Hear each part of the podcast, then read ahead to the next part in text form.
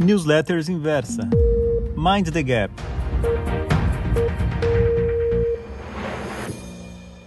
Olá, investidor. Aqui é o Marink e na newsletter de hoje eu quero falar com vocês sobre um seleto grupo de ações, um grupo que eu denomino o grupo da insanidade.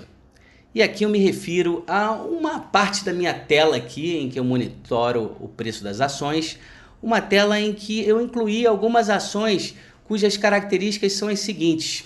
Estou aqui falando de ações de empresas é, que se valorizaram bastante nos últimos meses ou últimos anos, ações de empresas que apresentam baixíssima lucratividade, se é que apresentam algum lucro, muitas delas não apresentam, de forma que para monitorarmos, avaliarmos as, como, como essa empresa se encaixa, né, como ela se enquadra no mercado, nos, no que diz respeito a múltiplos, a valuation, o que realmente nos resta é olhar para o seu valor de mercado, comparar com o seu faturamento e fazer uso da expressão do momento, que em inglês é Total Addressable Market, que nada mais é do que você avaliar o potencial de crescimento aí, qual é o potencial de penetração dessa empresa em um determinado, né, qual o tamanho do mercado que essa empresa pode acessar. Lá, na época do, da bolha do Nasdaq, 99, 2000, uma época que eu sempre faço referência aqui em meus comentários, eu diria que uma das expressões da ocasião, do momento, era o paid views. Né? Falava-se muito de uma empresa e, e logo falávamos sobre o número de paid views que aquela empresa tinha. Né? Paid views sendo aqui o número de páginas acessadas daquele site. Era uma época que a gente ainda estava muito ligado nos sites. Hoje evoluímos, né? o mercado cresceu muito, mas tem algo que se mantém, que é a natureza humana, essa natureza especulativa, né, de criar bolhas. Isso sempre nos acompanhou e sempre nos acompanhará. Mas deixa eu entrar aqui e compartilhar com vocês as empresas que eu tenho nessa lista. E elas são simplesmente algumas, existem muitas hoje em dia, mas nessa minha lista eu falo aqui da Tesla, empresa de carros elétricos, da Shopify, a empresa canadense que hoje tem uma forte atuação no comércio eletrônico, da Uber, que todos nós conhecemos, da Peloton, que de forma irônica, que para mim é simplesmente uma bicicleta ergométrica com um grande iPad na frente, conectado a outras bicicletas com grandes iPads na frente. Vale uma fortuna essa empresa. Mas eu também tenho ali as brasileiras Magazine Luiza, B2W, a Via Varejo e a empresa Mercado Livre, que atua no Brasil e em outros países da América Latina. Mercado Livre, por exemplo, negocia a um múltiplo de 20 vezes o seu faturamento. A empresa vale 50 bi e o seu faturamento de 2019 foi 2,5 bilhões, múltiplo esticado, né? Essa Peloton, essa empresa de bicicleta ergométrica aí, tem um múltiplo de 35 vezes. Essa daí é, é a insanidade em pessoa, em pessoa jurídica, naturalmente. Mas o mais importante desse comentário que eu busco fazer aqui é compartilhar uma entrevista, é, um, na verdade, um, um, um quote, né? uma, um trecho de uma entrevista concedida pelo Scott McNeely, que foi CEO da Sun Microsystem, essa empresa que atua no mercado de computações e que brilhou lá nos anos 80, 90 e no começo do milênio. A ação da Sun, que em 98 valia por volta de 6 dólares, atingiu o ápice é, lá no auge da bolha do Nasdaq, né, que ficou conhecido como a bolha do Nasdaq, atingiu um ápice lá em 64 dólares e logo dois anos depois já estava de volta nos 6 dólares.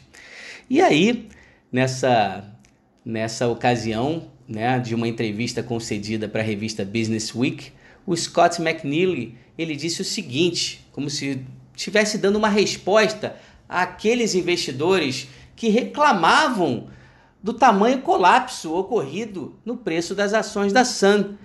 Disse ele: Bem, quando você comprou as minhas ações, né, lá pagando 64 dólares por ação, você pagou 10 vezes vendas. 10 vezes vendas. E olha que eu mencionei aqui 20 vezes vendas, 38 vezes vendas. Mas o que eu busco fazer aqui para vocês é uma tradução livre desse trecho, dessa entrevista com o Scott McNeely. E aí, me perdoa aqui, a tradução livre, ela eu tento fazer o melhor possível, mas vamos lá. Disse o Scott: com o preço das ações negociando 10 vezes vendas, para que eu, e aí ele diz em nome da empresa, né, para que eu consiga devolver o seu capital em 10 anos, eu preciso fazer o seguinte: eu tenho que te pagar praticamente 100% da receita por 10 anos seguidos através da distribuição de dividendos. Mas aí, meu amigo, isso assume que o custo dos produtos que eu vendo seja zero o que, convenhamos, é algo muito difícil para uma empresa atuando na produção de computadores. Ele complementa: Isso assume também que eu não tenha despesas operacionais, o que, convenhamos, é complicado administrando uma empresa com 39 mil empregados. Isso assume também que eu não pago impostos, o que certamente é muito difícil, muito complicado. Mas isso assume também que você, investidor, não pague impostos sobre os, os dividendos recebidos, o que nos Estados Unidos é ilegal.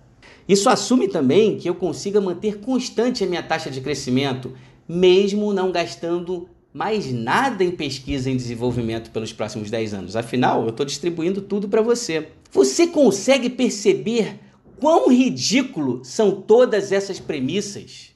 Pergunta o Scott McNeely. E ele finaliza dizendo: Você não precisava de mais informações, você não precisava de notas explicativas. E ele conclui praticamente com a pergunta: What were you thinking? O que você tinha em mente ao comprar as ações pagando 10 vezes vendas? Então, assim, é, meu caro leitor, essas, essa fala do Scott McNeely, é, ela é extremamente relevante para o que se passa no mercado hoje. Ainda mais no varejo digital brasileiro, que é o símbolo da tecnologia, que, convenhamos, a gente não tem um setor de tecnologia no Brasil. Mas o Brasil adora, né? O Brasil, com seu desejo mimético, ele adora replicar essas ideias americanas. Ele fez isso lá atrás com o Globocabo. Ele fez isso lá atrás com Inepar. E agora faz isso com o Magazine Luiza faz isso com Via Varejo, faz isso com B2W. É da natureza do brasileiro. Quando isso vai parar? Poxa, quem sou eu aqui para dizer? Mas eu acho que essa fala do Scott McNeely, ela deve fazer com que você, leitor, reflita a respeito disso. Você pode simplesmente ficar fora. Mas o mundo mudou. O mundo de hoje é um mundo diferente daquele de 2002, quando Scott McNeely concedeu essa entrevista. Não só falando do mundo de uma forma geral, mas os Estados Unidos em particular, eles mudaram.